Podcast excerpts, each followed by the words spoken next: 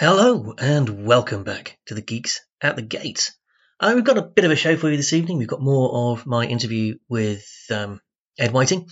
But first, we've got a couple of bits of, let's call it geeky news. Um, because there's a few things been doing the rounds on the old internet this week. First up, Kevin, I can't pronounce his last name, Feige, Feige, Feig, one of them, uh, has come forward and spoken a little bit about the controversy surrounding casting Tilda Swinton as the Ancient One in Doctor Strange. Yes, this is this is a show with its finger ever on the pulse for a show that's what four years old at this point, five even. I don't know. I lose track of time to be honest. Now, if you don't remember, the issue was that the Ancient One in the Doctor Strange comics is an old, bearded Asian man. And Tilda Swinton is none of those things. And a lot of people were upset that a part which could have gone to an Asian actor or an Asian American actor, um, a group for whom, let's be honest, parts in big budget Hollywood movies are somewhat few and far between, particularly playing the good guys, went to a white woman. Now, the term whitewashing got thrown around a lot, and Figi Feig Feige has come forward now and said, yeah, that wasn't the intention. The intention was to not play to an Asian stereotype, you know, the wizened old wise Asian man, um, which in and of itself you could argue is a bit of a racist trope. So he wanted to be edgy and do something different and go as far against that stereotype as he could. He has acknowledged now that he could have done it better. And I think that's fair. I think that's fair enough. So you know, would, would would he do it the same way now? No, he wouldn't. Um, and that's good. I'm glad he wouldn't. Um, was Tilda Swinton fantastic in the role? Yeah, yeah, she was. Would a different actor of different ethnicity have done an equally good job and been equally as opposed to that stereotype? Yeah, yeah, probably. Probably. So, you know, we live, we learn. Um, an interesting parallel, actually, in this case, uh, to criticism of um, Elizabeth Olsen uh, for um, her portrayal of Wanda Maximoff in the WandaVision show, where she was again, and it was odd to use the term whitewashing for this, but people did because it's the internet. Um, in the movies um, and in the comics, I think, um, Wanda is Eastern European. And certainly in the movies, Olsen plays the character with that Eastern European accent. In WandaVision, certainly for the beginning, she plays the character with her standard mm, sort of American accent. And a lot of fans were upset by this, saying that, you know, there was a rewrite of the character going on and, and you know, Wanda's heritage was being ignored. And I just want to, and I know middle aged white guy bangs on and tells people that something's not racist, but actually, that, that criticism was misguided because not doing a spoiler for WandaVision here, but it was part of the structure of the show. It was part of, the the fact that her accent was wrong was actually part of the storytelling. It was a subtle part, um, but it was part. I, I, can imagine that there was a, a, a note in the script. Um, I'm not going to say why because if you haven't seen it, um, it's a wonderful series and I encourage you to. So if I say more, it'll be a spoiler. But I think this brings us to something that we're going to have to do a show on at some point because we're getting an awful lot of issues around geek culture that are to do with people misunderstanding things and perhaps seeing issues where none should exist. Um, and that's a problematic statement in itself because obviously, if if somebody sees an issue, then there is an issue, and it's not good enough to just say, "Well, how is that racist?" That's you know, we didn't mean it like that. Because if that problem is perceived, there's clearly been, at the very least, a failure in explanation. Uh, but I do think we maybe all need to react a little bit less and think a little bit more. There you go, the wisdom of a middle aged white dude. On a less controversial and certainly happier note, I hope, we now have some more pictures of Robert Pattinson in the bat suit. And still looks good. Still looks really, really good. Um, link, obviously, this is not a visual medium. Links in the show notes, um, both to these images and to the article uh, that I just referred to. Um, Robert Pattinson looks amazing in the bat suit. Just amazing. I think he's nailed it. I really do. Um, yeah, I think he's. I'm, I'm quite excited for this one. Um, opens March 2022. So, um, bit of a while to wait, but a decent Batman movie is coming, I think. Also, the car. Oh, the car. Check the links in the show notes and you'll see what I mean by the car. Because, ooh. Um, okay, was that it for the geeky news? I think that might have been it for the geeky news. Oh no, one more thing. Again, Batman related because I have a bias. Um, we're getting a new Batman animated series.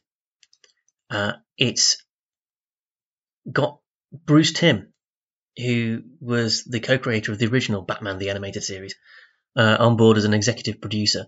Uh, it's going to be called Batman the Caped Crusader. It's produced by Bruce Timm, J.J. Abrams, and Matt Reeves. Now, Matt Reeves, I'm excited about. He's the guy behind The Batman. Um, J.J. Abrams excites me less, but he does have a very good track record, so yeah, I'll let it fly just for now. Uh, but a decent animated Batman series is something we've been without for a while, and I, it's all good if we're going to get some new decent Batman stuff together. That'd be amazing. And that is it for the geeky news, except to say, um, in a a bout of blatant self promotion, I will just point out that Harrogate once again has an open comics shop.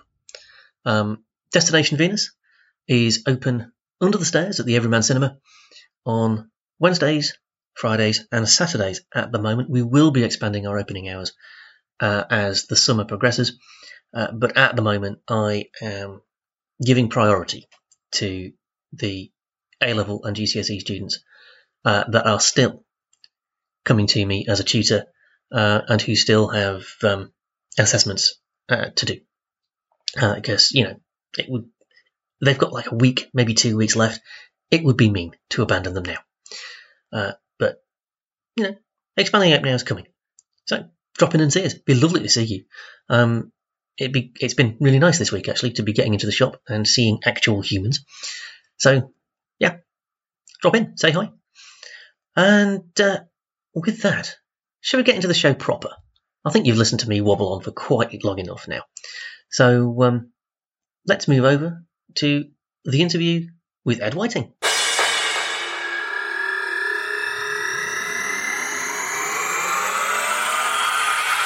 So tell me, tell me about Bigger Fish. So it's a it's a self-contained one-shot, forty pages.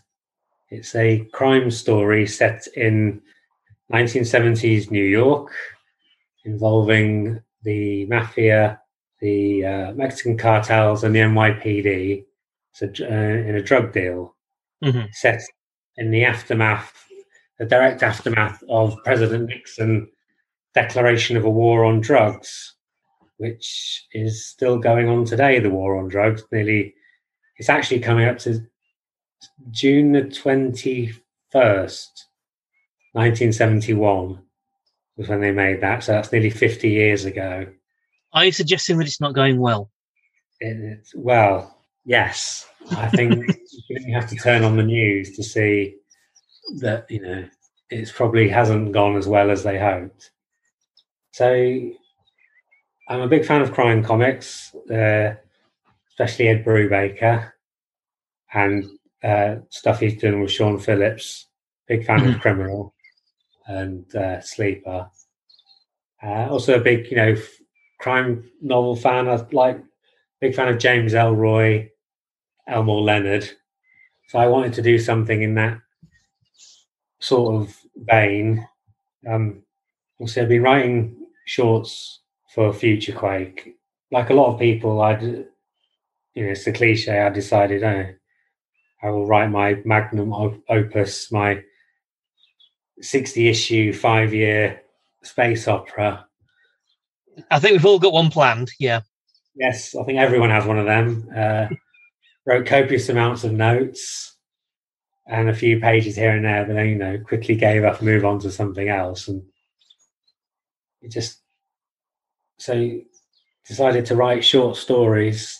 You know, I think it was like listening to Alan Moore. I think he said he'd done something similar, and then decided that was lunacy, and the best thing to do is write something short, send it in, which is what I did, sending it to Dave and the rest of the guys at Future Quake. And then so, so last few years, I've been sending short stories off to anywhere and everywhere that was still available in the UK small press, and uh, sort of building my way up. And I thought I'll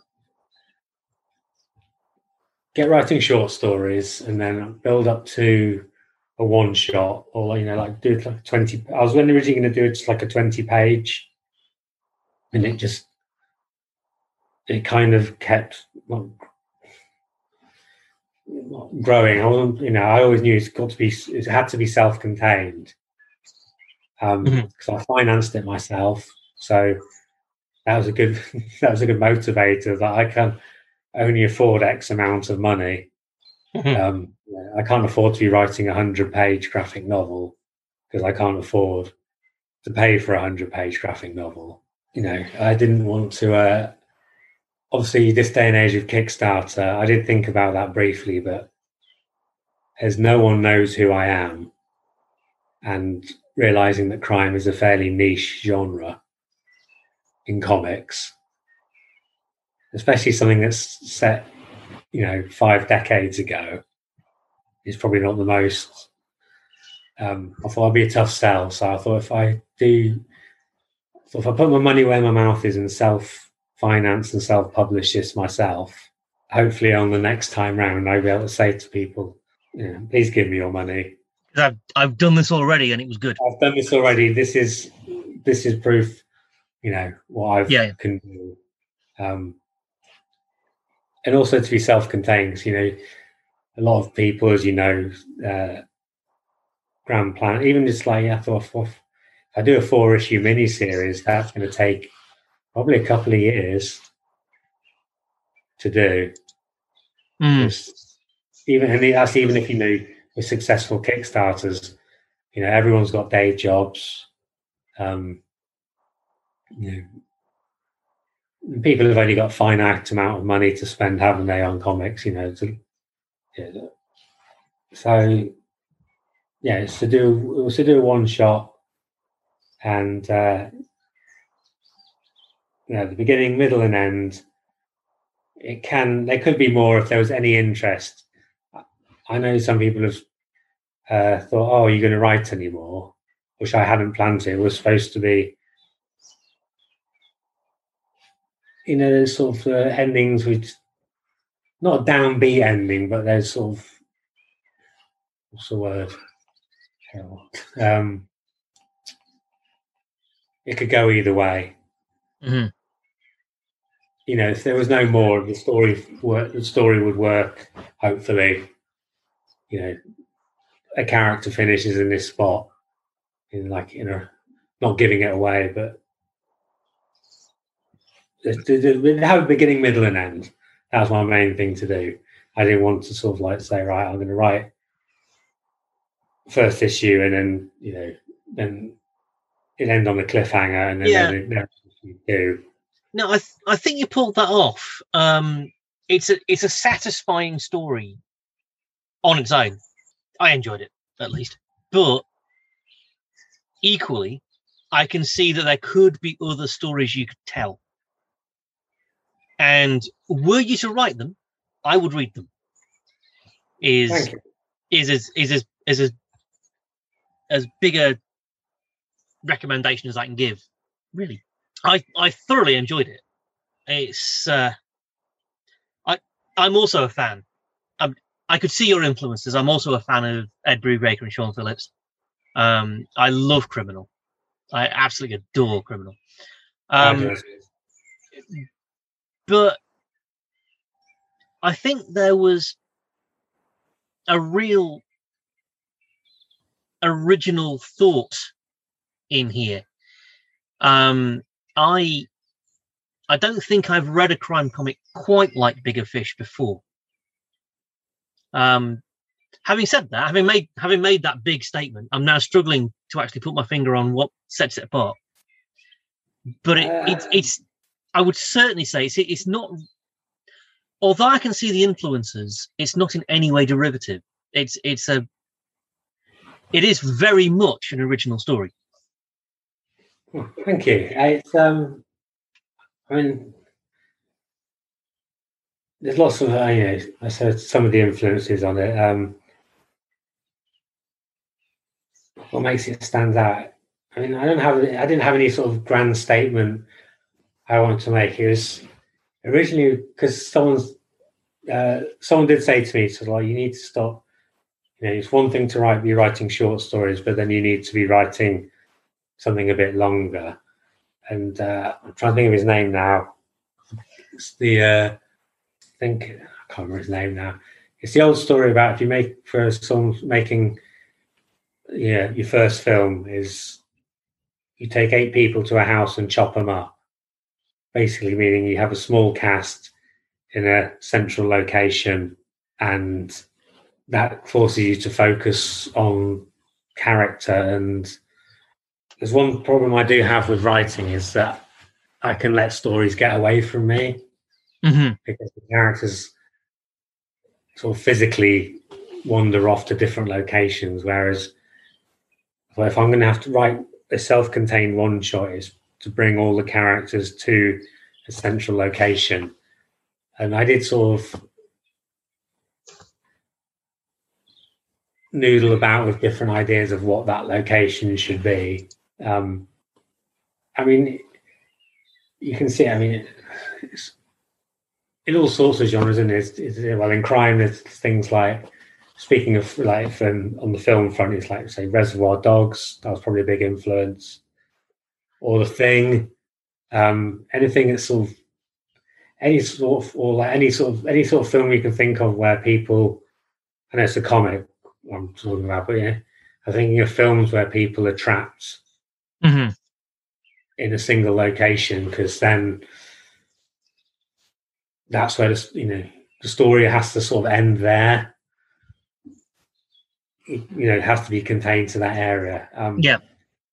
I mean, it, it, it was actually something I did start trying to write as uh, a, like a four or five page short story. Um, but it was just, it was, uh, it was, it was too much. I actually, um, a couple of years ago now, the very first uh, pitch contest for 2000 AD, I entered. Mm-hmm. Um, I, you know, I thought the story. I went there, and I was trying to think. It, it, you know, it's got to be dense and you know, a lot going on. And I, I ran out in the two minutes they were talking. I ran out the two minutes they gave you. I hadn't even finished, and uh, I completely died on my ass. In fact, Paul Cornell was one of the judges, and he said afterwards, he goes, Yes, uh, that was a terrible Future Shock, but probably a decent 24 page comic. And uh, so this is when I, started writing Bigger Fish. It was, it was originally, it was, I was just going to do a, I think like a six page comic, and I was going to just hire someone and I was originally going to do it just like try and hire different artists to do short portfolio pieces. Uh-huh. You know, I thought if I get, if I write, you know, half a dozen short stories, um, find various artists to draw them up and then put them into, and then then I could self-publish that, and then or I'd have something to sell on or hand out at conventions. I thought that'd be feasible if I, you know, if I had a say half a dozen, four or five, six-page short stories. That's twenty to thirty pages. I could probably afford that over the course of a year, and then I'd have something to hand out at, you know, at Thought Bubble or whatever the nearest, you know, con happened to be, or any con I went to. hmm And so that's how Bigger Fish started at, and it's not quite how it is in the comic. It was, I don't even think it was set in the seventies to start with. I think it was purely about a a drug trade, and then I was very much in the uh, the 2000 AD headspace of got to have a twist, got to have a twist, and it all kind of sort of sprang from there, really. Um, Yeah. and so it got bigger, but in the back of my head, it was like it has to be. I've only I, I think I'd set myself. I think forty pages was the uh, uttermost limit I was going to go to. There is an original. I think the very first draft was twenty eight pages. But it was way too di- It was way too talky. It Mhm. was way too um, cluttered. Um, so I hope it works for other people. I've lost. It's been so long now since I started it. I've lost any sense of to credibly, you know, focus on it. Really, it's. I've lived with it so long now that I can't, really, you know. Yeah, no, it's still. I, I mean, how long has it been as a as a as a writing process? I think that's wrote- two years ago. I wrote it, the first draft. I mean, I've tweaked it constantly since then. Uh-huh. Um, but that's only like the odd dialogue change. I, it's probably like I think now four. I think four four drafts, and then but then after the fourth draft was just tweaking dialogue here and there. Mhm. I didn't cut. I didn't. I cut quite a lot of dialogue out of it. I didn't cut any um, sort of plot threads or anything. What you see in the finished comic is more or less, uh, more or less what was there from the beginning. I think actually I cut characters down. Really, I think there was more characters involved. All the principal parties had more people involved with them. There's Mhm. two cops. If people ever read it, they'll, well, they'll see how many. There was much more. There was more. The three main groups of the police, the mafia, and the cartels all had more people in it, Uh-huh. and that was cut down because really at the end it was a then just it came down to the end of it these well. It's a lot of characters to keep track of and most of them aren't really serving any purpose to the plot. They're just there standing around and maybe have the odd one line or two. They're not really doing anything. Mhm. um, so if they're not they're not serving it's like anything if they're not serving any purpose to the plot cut them out. Um, and that was when it was not as many pages as well so it was really everything in the final the final version you see was probably in the first version in some level but because it was in less pages felt very cluttered um, very uh, yeah way too, way too, way too talky. Um, which is me probably being, oh, I'm a writer, must focus on all the dialogue, and obviously not let, not thinking about the art because you know, for a long time it's just words on the paper, and you know, yeah, yeah. If it hadn't been for Haken and Rob and Joe, it's been it's as much their comic as it is mine. If it wasn't for them, it would be just words on a paper. You know, a fairly you know a radio play, if that. Um, they're the ones who you know helped bring it to life. They've done a, all of them have done a fantastic job. I think that's something that people don't appreciate about comics. Actually, is that what a collaborative enterprise it it really is. I mean, I'm going to disagree with you slightly in that I think Bigger Fish is primarily your comic because it's it's your vision. You you made this happen. You went and found the people to work with. But having said that, then yeah, I mean, you you made the words, and I mean, I don't know. I, I I haven't seen your script, so I don't know how much instruction you gave to the artists. Um, but I the, the artist, the artists. I mean, again, correct me if I'm wrong, but the artists drew not necessarily what you told them to draw, but certainly what you suggested they should draw because you provided them with the script that had the scenarios in it, um, and they interpreted the visuals from that. Yeah, I mean, I kind of, I am very much uh, the John Wagner school of scripting. I tried to keep it all very terse. I'm not a particularly visual person, I don't think. I can picture it in my head, mm-hmm. but I don't dwell on that because ultimately I can't draw. So it'll never, I know anything I write, I know will never look on the finished page what it looks like in my head. So I try not to really focus on what it will look like because that so is something that's out of my hands you're not the kind of writer that provides like detailed instructions about what things should look like. No, I think the characters were just described uh, their age, um, any ethnicity they would have.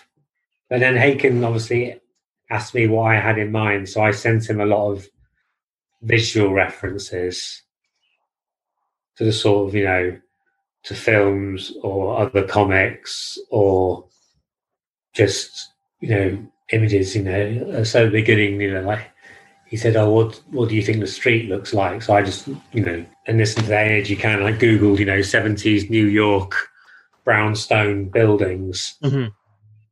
you know uh, or the bronx 1970s and then sent him you know dozen pictures of that half a dozen pictures of that and said well this is what new york looked like in 1971. Don't you know? Use that as your visual. Uh-huh. I didn't do anything. You know, I didn't do anything about layouts. I, you know, I, I did put how many panels per page. Just you know, but I didn't specify anyway. Oh, this page has to be laid out like this because you know, Haken would have a much better clue for that. And same with uh, with Joe on the colours, he asked me what I wanted, and I'd say to him, I guess, you know, I'm the least qualified person on this comic. You lot have all, um, you lot have all done far more work than me. I mean, Rob is seems to be lettering someone else's comic every other day when I follow him on Twitter. Mm. He's man's a machine. Um, so yeah, all of them are far more qualified so than I am. So I said to Joe, you know, he says, "What do you want?" And he's asking for the colours. And I said, well, probably something like, you know, like in Criminal, that sort of, you know, it's supposed to be set in the 70s. So something a bit more subdued and, you know, and he got what I meant because obviously he knew what Criminal was. So he mm. did that.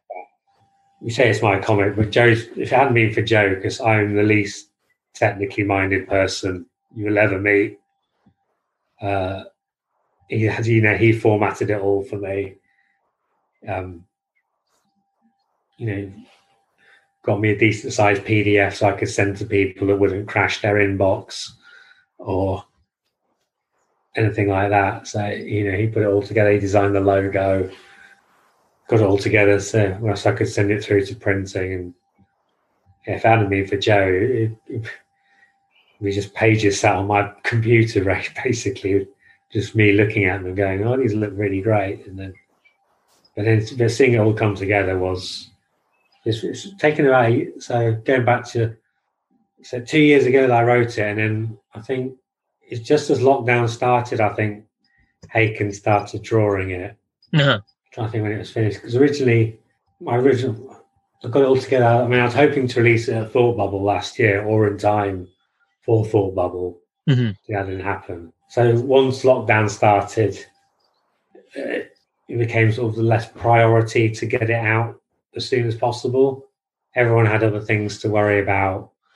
You know, Mm. getting the comic out when there's a global pandemic on didn't seem to be high priority really. So I just let Haken, you know, go at his own speed and obviously what I could afford to pay him as and when. And so I can't, even, I can't even think when he finished now. It's all like for a lot of people, the last year is all blurred into one. Mm. Um, it's been we only finished a few months ago. It's uh, and then me being impatient is like, oh, it's so long now. I just want to get this out in the world, and uh, Yeah, that, it's you know, it's, it's slow. It's slow at this level. yeah, because everybody's got day jobs, and art in particular takes time, and It does. and, and it, there's no way to rush it really you know. It's all very well saying you know jack kirby could do 15 pages a day or whatever his rate was it was because i know he was but that's all he did. Yeah, and and there there there are two sides to that. I mean first of all if if you can spend you know your entire working day just doing art you're clearly going to be more prolific than somebody who's only got two hours in an evening and if you can spend your entire working day doing art the amount of practice that gives you is going to just make you faster oh, undoubtedly, yeah. I mean, yeah, all the all the all, all the other three guys have all got day jobs. Although I think Rob has gone full time as a letterer now. now has he Um, pretty sure he has, yeah. Uh, but Jo- Joe's a graphic designer, so I appreciate for him that you know he's spending all day doing art, doing art because he's obviously he's an artist as well as a colorist. He's uh, he does a lot of work with Matt Garvey. Um, yes they, yeah I, I knew i'd seen his name before somewhere yeah, they've, they've done quite a few things. They're doing uh, Pray for Us, which is a like uh, horror survival comic. Mhm. was very good. And uh, Big F Off Worms to use its sanitized title on the cover. uh, I think they're doing something else, although Matt's so prolific that I kind of lose I track was of gonna what say, it really is hard to keep track with Matt, isn't it? I, I, I, I don't understand where he finds the time or the energy. No, he's he's another one who's uh is an absolute machine. He is. Yeah, I've been watching. I enjoy watching his uh, YouTube videos on how to. I'm watching his I'm watching his YouTube videos because he's doing one on how to run a Kickstarter at the moment. So um, he's making me more confident of hopefully being able to run a Kickstarter for my next project. Because uh, yeah, I'm not sure I can afford to pay uh, everything again. Well, I think Kickstarter also is. I mean, I'm speaking from a position of complete ignorance, having never run a Kickstarter, but knowing Well, a lot of people, knowing a lot of people who have, I think it's also it's a good way of gauging your audience. If you if you can run a successful Kickstarter, then you know you've got at least that many readers. It's like this this many people read the description of what I want to do and thought, yeah, I'll read that. And that's that's quite useful, I would have thought. And it's also actually just a really good way of managing pre-orders. Yes, I. Some people did when I put a ask for advice online. Uh, some people did say, "Oh, if you've got a finished comic, you really should run a Kickstarter." But not having done it, and at that point also not having any money left to, it would have been the most bare bones Kickstarter ever. Like, pledge this money, get a PDF copy. Pledge this money, get a physical copy. Pledge this money, get a PDF and a physical copy. No money left for stretch goals or Mm. anything else. Um, so hopefully, hopefully this comment will at least prove that I can, if any people read it and the word gets out, that, that I prove myself that I can deliver hopefully a quality product and people will be more likely to entrust their money to me for a future project. Well, having read it, I uh, in PDF only. I don't have a physical copy yet, but I will. I will be buying a physical copy as soon as I can. Um, I would certainly buy your next.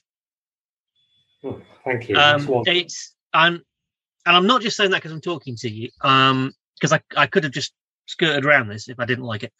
Um, I I really enjoyed Bigger Fish. I thought it it's a really cool, in the best sense of that word, take on the sort of 70s crime thriller. Um, it's it's not it's not derivative, and that's actually hard. I mean, the, the, there is so much stuff out there already in that 70s drugs crime thing going on. It's it's it's hard to not be derivative just by accident because Yeah. there's so much stuff out there. But I think it I think it genuinely had something interesting to say on the subject. Um, I thought the the world building and the characters were really engrossing. I mean, I was I was completely sucked in for all forty whatever it is pages. Um, and as I say, when I got to the end, I was at the same time completely satisfied. It's like, yeah, this is a complete story. It's a whole meal. Um, I I'm not left sort of feeling cheated and thinking, hang on a hang on a minute, what what about so and so and that loose end hasn't been tied up and and yeah, you've left me on a cliffhanger and, and I didn't get any of that. It was it was a a, a, beau- a beautifully resolved bit of narrative, but equally there was enough in it that I was thinking I'd quite like more of this. More of this would be great. And you know, and that's hard to pull off. It really is. It's genuinely hard to pull off. I, I, I've seen a And lot of. I, I, I like to say that's my genius, but it's not. It, that is by accident rather than design. Um, Well, you you say that, but you you did it. a few people have said, "Oh, I'd like to see more," but I really wasn't thinking this is, you know, part one of a bigger, a bigger story. It was, it really just tries something that was self-contained and Oh, and it, it, it absolutely is. I, I think. Um, also because just so much media nowadays is whether it be comics or and film it's this is part one of a much bigger story and you watch part one and it's not it's not like well we make something and if it's successful we'll make another part So the first part still stands alone as an original story. hmm So much stuff now as well. This is part one, and it's more set up for something that comes later down the line. I wrote it not thinking, oh, well, if this has any kind of success, or even if it doesn't, you know, but this is, are we, pump, are we, you know, pumping out more issues of this regardless? But you see, I think it was I always think- to try and, you know, tell a one and done story. Yeah, and I think that's a good philosophy. I mean, I, th- I think a lot of people now kind of set out to write a story, and in the back of their mind, there's the I want to be the next Marvel Cinematic Universe. I want to have all of these, you know, I've got all of these stories I'm going to tell. Them, they're all going to be interwoven and and and connected and stuff. And I think your approach is probably better because when they started the Marvel Cinematic Universe, it was just Iron Man. Yeah. Nobody nobody knew it was going to be a success. In fact, the odds were very much against it. I mean, Robert Downey Jr. was kind of washed up in 2008. And He had, I think he was on his comeback. He'd done Kiss Kiss Bang Bang. I suppose he didn't kiss kiss bang bang, yeah. But I mean, and yeah, Iron Man. I mean, when Yeah, I heard he that, you're right. It was a big. I, I, and when I heard they were making an Iron Man movie, my, my initial response was, well, why? Because Um, you know, it's very much a very much a C-lister at the time. And well, But they I made it. And, and sorry, the reason the reason I'm bringing this up as an example is they made it and they made it good, and that made people want more. And do you know what? If there hadn't been the interest in Iron, you know, if Iron Man had been a moderate success as opposed to the massive smash that it was, you know, they could have just left it at Iron Man, and everybody would everybody would have been happy. Nobody would have been thinking, "Oh, well, they've left all of this unresolved." You know, people would just have been like, "Yeah, that was a decent movie. I enjoyed it. It's done now." But well, until but the bit, until the post credits bit at the end, you don't know that it's setting anything else up. Well, exactly. And do you know what? I, I mean, I don't know this for sure, but I'm I'm reasonably sure that that post credits sequence at the end was maybe not initially planned all that much because because you up to that also have the post credit sequence at the end of the Incredible Hulk where Tony Stark turns up, and that's clearly filmed a lot long a, a long time after they actually shot the movie. So I I don't think when they set out when when they set out to make Iron Man, they set out to make the MCU that we now have. Well, at that point, they because of bankruptcy in the nineties, hadn't they? All the right, all the different rights have been sold off to mm. Yeah, so they only had the B the listers. MCU that we have now is very different from the one we would have got if they'd owned. Well, they own the rights to everyone now, but if they'd owned Yeah, the but if, rights if they'd had the X Men and Spider Man and stuff, they'd have used them for sure. Four, But- probably but- wouldn't have got an Iron Man.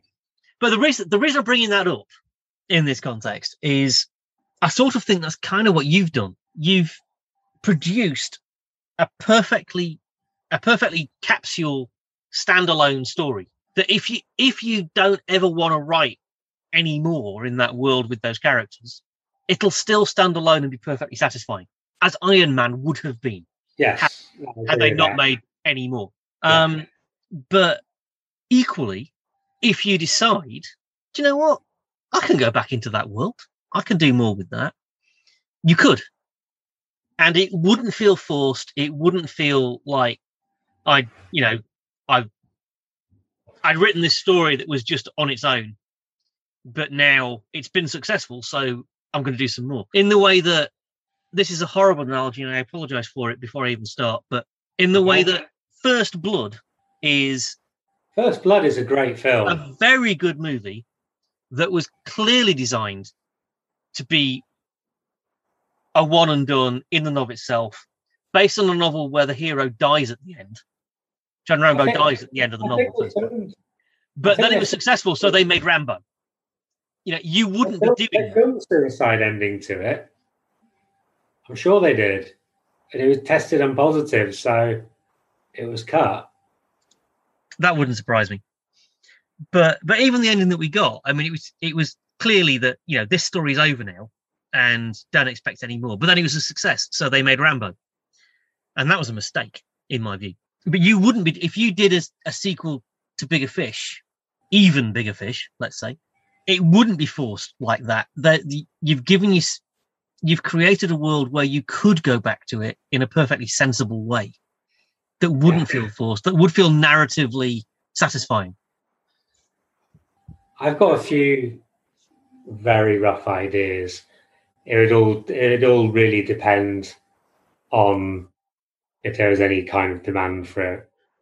I wouldn't want to say, look, I've written a second here's a second story, whether you like it or not, and force it into the world. Uh, for sure. I mean, and, and and that is the business of comics, isn't it? Yeah. It's... And people have said, "Oh, I'd like to see more." Um, wait and see. I've, you know, like probably like every other writer out there, I've hundreds of ideas in various stages.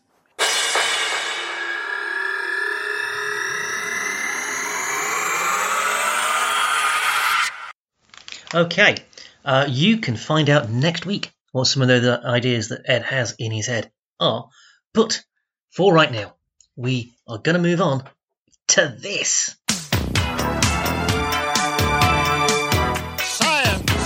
Because we have got quite a bit of sciency type news for you this week. Um, my usual aviation and uh, space biases are still showing, I'm afraid. Um, but you know how we're not allowed to fly anywhere anymore because we're not allowed to fly anywhere anymore. Um, when we come back from that, there's going to be a cost. One of the very few good things to come out of the global pandemic we're all still experiencing has been the drastic cut in the amount of CO2 and other pollutants that have been put into the atmosphere. And one of the reasons there's been that dramatic cut is nobody's been flying for the last 18 months. Eventually, that's going to change. And all of those planes are going to start putting all of that CO2 back into the atmosphere. And they do it at quite high altitudes. So, you know, it, it, it makes a difference. So, what's the solution? Well, electric cars are being touted as the solution to ground based pollution.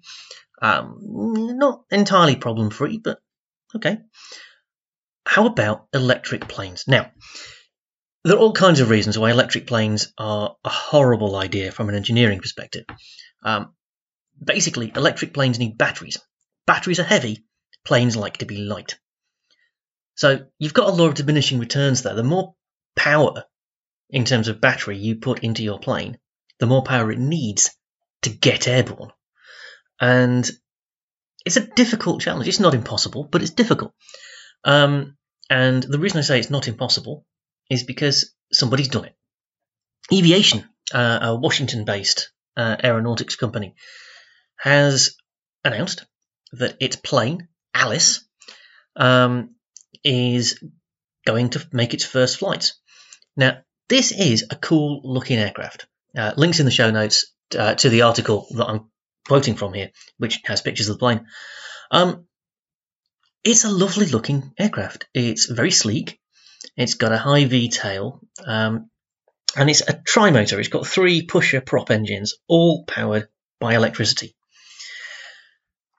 I really wish them well. Um, it's a nine seat luxury plane. It's got a 506 mile radius um, range if if it's fully charged. And obviously, that I'm imagining would be subject to appropriate weather conditions and all of that stuff. I don't know about you, that doesn't seem all that far. I mean, it's fine as a, if if you want to do you know a, a, hop from London to Edinburgh, say, um, could do that on a charge. But what if to go, you know, from New York to LA? You're going to have to land somewhere. I, you know, but you know, we had these problems with electric cars. They're beginning to be overcome, uh, and it's nice to be making a start. So, welcome to aviation and they're actually rather beautiful electric plane. Uh, in other news, because that's aeronautics, but it's not space. Um, some really, really interesting news here. Um, I don't think we've spoken on the show before about NASA's Artemis project, which is their project to go back to the moon. Um, there was an announcement, I think it was last week, maybe the week before, that um, everybody's favourite Bond villain, Elon Musk's SpaceX, had been awarded the contract to provide the lander uh, to actually take people from what will be a space station in orbit around the moon down to the surface uh, based on uh, the SpaceX Starship technology. Makes perfect sense. Uh, we have spoken about why vertical landing using retro rockets is silly on Earth, but quite useful on the moon. Um, well, joining that project now is South Korea. This is important for several reasons. You can't do this kind of thing anymore on your own. The International Space Station is international for a reason. Um, cooperation and lots of people working together is the way forward. Um, China disagrees, but more on them later. South Korea is joining the Artemis project. Um, they're in negotiations now. Um, they're keen to get on board. And it looks as though that's going to happen. Uh, they're already flying instrumentation out there uh, using NASA. Uh, the Korean Pathfinder lunar orbiter um, is uh, is ongoing. That that's going to be going up on a Falcon 9 rocket next year. Um, uh, stay tuned to this. This could be huge. Um, South Korea is a is a tech giant these days, and having them on board could make a lot of things easier and more cost effective, uh, which makes the likelihood that Project Artemis will actually get people back to the moon. Um, it makes it just more likely. So, yay! And staying with space, um, I mentioned China a second ago. China is getting back into the news. Um, China is becoming a little problematic because it doesn't talk to people. Um, I, mentioned earlier that you know cooperation is the way to go. China doesn't cooperate. China does its own thing, which it, it absolutely it's right. But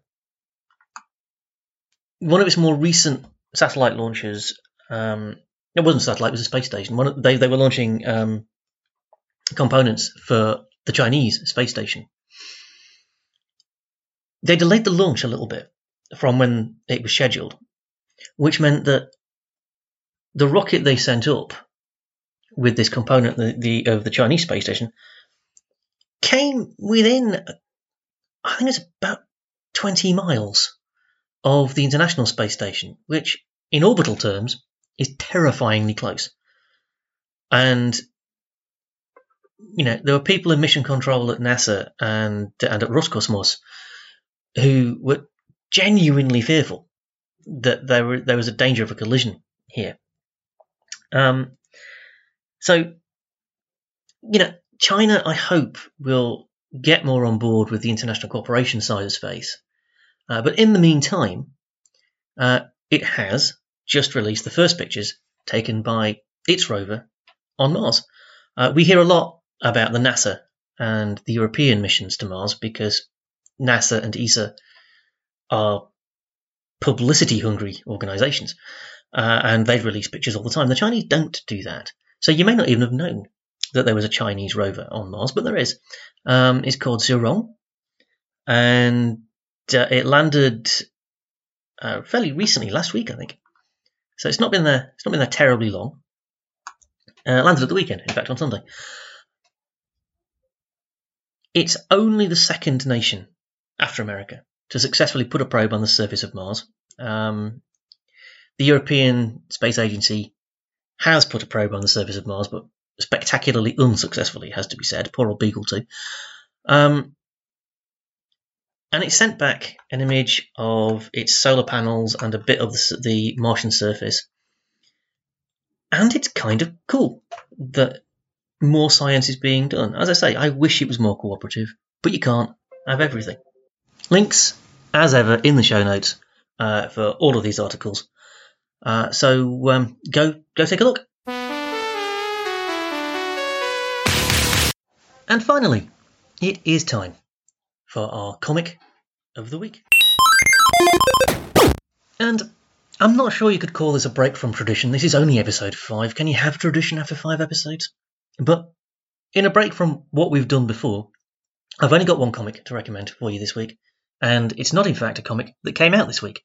It's just a comic I've been catching up with. And that is Boom Studios' Firefly series. Now, the problematic nature of Joss Whedon notwithstanding, I love Firefly. It is one of my favourite TV shows. It's my joint favourite science fiction TV show, right up there with Babylon 5. Um, both flawed in different ways, but I love them both utterly. Now, the thing about Fire, the thing about Firefly is um, it ran as a series for quite a long time uh, over at Dark Horse, and then Dark Horse sort of lost a lot of its licenses. Uh, it lost the Aliens and the Predators and that kind of thing to Marvel because obviously they're all owned by Disney now, and it lost Firefly and Buffy to Boom. Now, I like Boom Studios. They're a great little publisher. And what they did with Firefly was set up a series of adventures taking place between the end of Firefly, the series, and the movie Serenity. And they did quite a lot with that. They developed the character of Mal Reynolds, particularly, and developed the relationships of all the various characters, introduced some new characters, which I think was important. And then they did, they finished all of that off, and now we've moved to a post Serenity world where they've shaken things up even more. And I'm not going to give you any spoilers, uh, but it's it's brilliantly done. I think this is how you develop a universe that was started by somebody else. Uh, the most recent issue is issue 28, which is the start of something very new in the verse. Um, all 28 issues have been written by Greg Pak. There's been some fantastic artwork from various artists. And it's just brilliant. Um, if you are somebody who enjoyed the TV series Firefly, uh, if you don't know what I'm talking about, by the way, uh, there are several episodes of Geeks at the Gates that talk about Firefly, and we will be coming back to it. Um, if you enjoyed Firefly, if you fell in love with the crew of Serenity, and I fail to see how you could watch Firefly and not do so, this is a series that's like a warm pair of slippers. It's nice to spend time with these people again. It's nice to see how their lives progressed. Um, and I Cannot recommend it highly enough. There are several um, collections now of the earlier issues, uh, and I commend them to you. And once again, Time's winged chariot has beaten us. That's all we've got time for this week. We'll be back next week uh, with, as I say, more of Ed's ideas uh, for stories and more science news, more comics news, maybe even a little bit of geeky news. Who knows? Um, just very quickly, once again, show notes are available at www.destinationvenus.co.uk. And if you want to get in touch about anything we've talked about, anything you, or just pop into the shop for a chat. It's always nice for us to have a bit of a natter. We're open Wednesdays and Fridays, one o'clock till six o'clock, and Saturdays, ten till six. So, you know, get in touch. Until we meet once again to go geeking, be kind to yourself, be kind to everybody else. Stay safe, and above all else, keep being geeky.